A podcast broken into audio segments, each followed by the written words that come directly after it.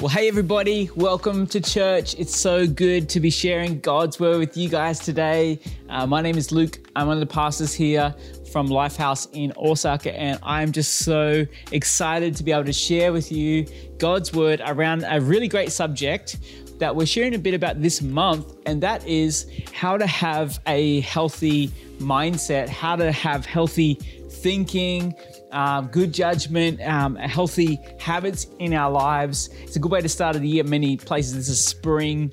Um, for some places this is autumn, but it's definitely a change in season. So it's a good chance to really reset our thinking and make sure we're starting off on the right foot based on God's word. So we're going to look at today at a young man in the Bible. We're going to look at a young man. His name is David, and how David had incredible thinking for a young man. He was really uh, just had just a, a very clear mind. The Bible says he has great judgment amongst many other things. We're going to learn today how David developed a healthy mind or a healthy mindset. Now, David was helping out a king. The king's name was Saul. He's a famous guy in the Bible for not being the best king ever in Israel. He was actually the first king of Israel, a tall, good looking guy, head and shoulders above everybody else, but he actually had real mind issues in a real contrast to David, this young guy who's very famous for killing giants and just being a great king, he, he had a very healthy mind. And, and we're going to see the difference here, how David really developed that. So we're going to start off with Saul's story. Um, uh, one of the things you're going to see from Saul right up is he had, he had like average people around him. I mean, he had people giving him bad advice, people even telling him his mind troubles were coming from God. But they did have one good idea. I'm going to read this in 1 Samuel 16, verse 15. In, in, in that, their one bit of good advice was, let's go find somebody who can help the king. So they say to them, he says, uh, he says, okay, uh, there's a spirit that's troubling you from God. That was what they thought. That's how smart they were. Uh, he, he was so, and they said, let's go and get someone. He will play smooth music and he will be well again. All right, King Saul said, Find someone who plays well and bring him here to me. And one of the servants said, I know somebody. Jesse, he has a he has a little boy. His name is uh, his name is David. We're going to read later on. He's from Bethany. He's, he's a talented harp player. Uh, he's maybe a guitarist these days. And not only that, he's a brave guy. He's a brave warrior. He's a he's a man of war, and he has good judgment. And he has good thinking. He's a good, sharp young guy. He's also uh, handsome, if that if that helps. Um, and the Lord is with him. So Saul sent his messengers. Jesse say, "Bring your son to me at once." So uh, when a lot of people hear about David, they think about this young guy who is uh, he's a sheep guy, meaning he that he just he sits around all day and he just plays on harps sitting on a bench playing harps just to the sheep just like this. And that's just david's life. And that that could not be further from the truth. I mean to, to look after sheep is is is a mission. I'm sure he actually had sheep and goats right? I actually come from a farm family and i come from a horse farm family. We had, we had a lot of horses growing up. And uh, horses are fantastic easy to work with. Uh, but I, goats and sheep, uh, David had a bunch of goats and sheep very different, very more challenging. So I decided when I was a young guy, I decided that I was going to buy some goats, right? As you do. So I spent, you know, all of my days after school preparing these fences all around our place. We had a, we, my parents let me use a, a, a paddock in our farm to be a goat farmer. So I, I went, I went to my school and I, I bought some goats Okay, I bought three goats and uh, I, I got them in the car, brought them home, and we unloaded. I had prepared, I did my best. We had electric fences. I mean, but goats are just escape artists. Goats will eat anything. Goats are a mission to deal with, and so I had them in the I had them in the yard. I was so excited about it. We're gonna get wool. We're gonna get milk. I was ready to go.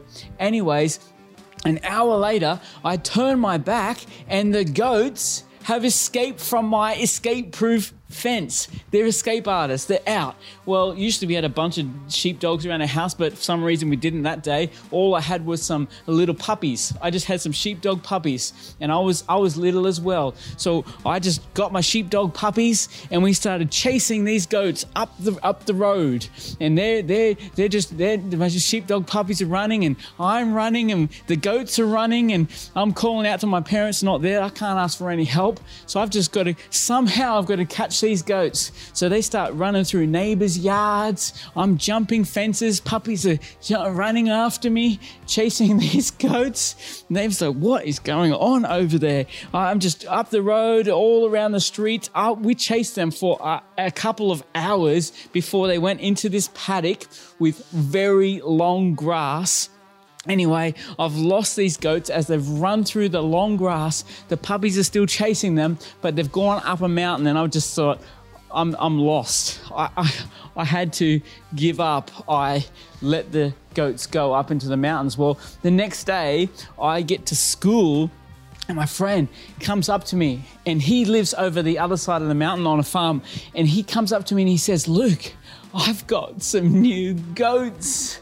These goats just walk straight into my yard. It's amazing. I got some new goats. I said, hey, hang on a sec. They're my goats. Those goats are my goats. And he said, Well, not anymore. They're my goats. And I said, Hang on a second. These are my goats. Well, after a very long discussion, I decided that probably what was best for the goats that they went to my friend's house who actually had real fences and uh, they would live a much happier life and uh, we could exchange a few things. But I realized that day, you know, looking after goats is no joke.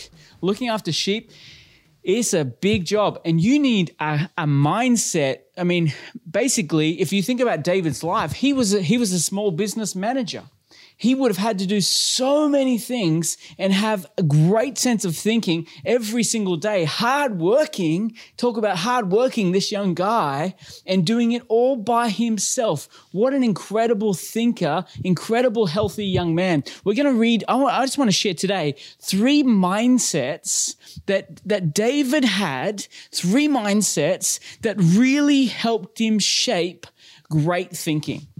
And the first mindset is this this is the first mindset is that today is going to be a winning day. Today, I'm believing that I'm going to go forwards.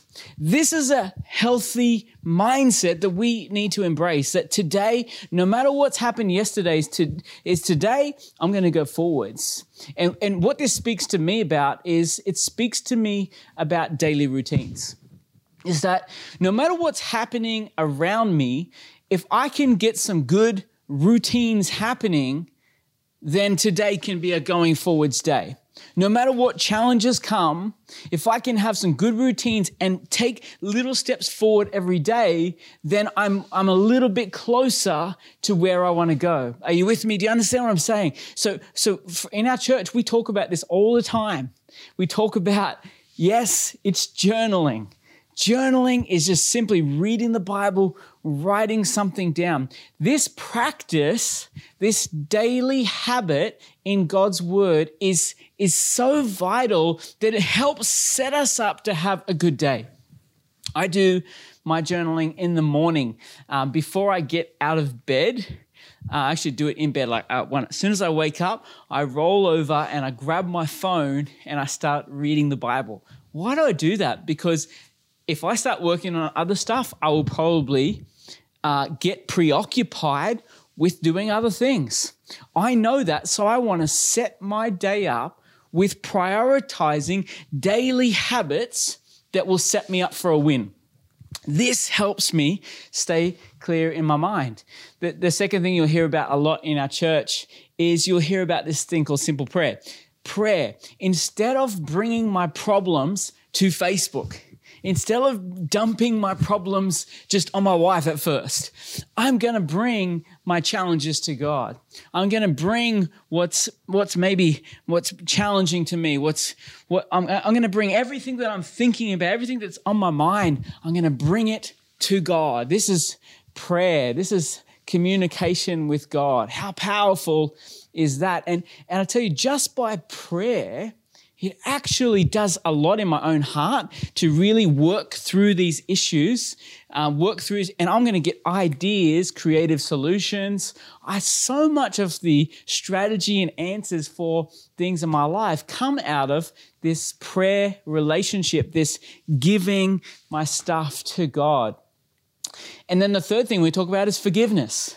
Forgiveness is key. Forgiveness is so key. Forgive everybody every day.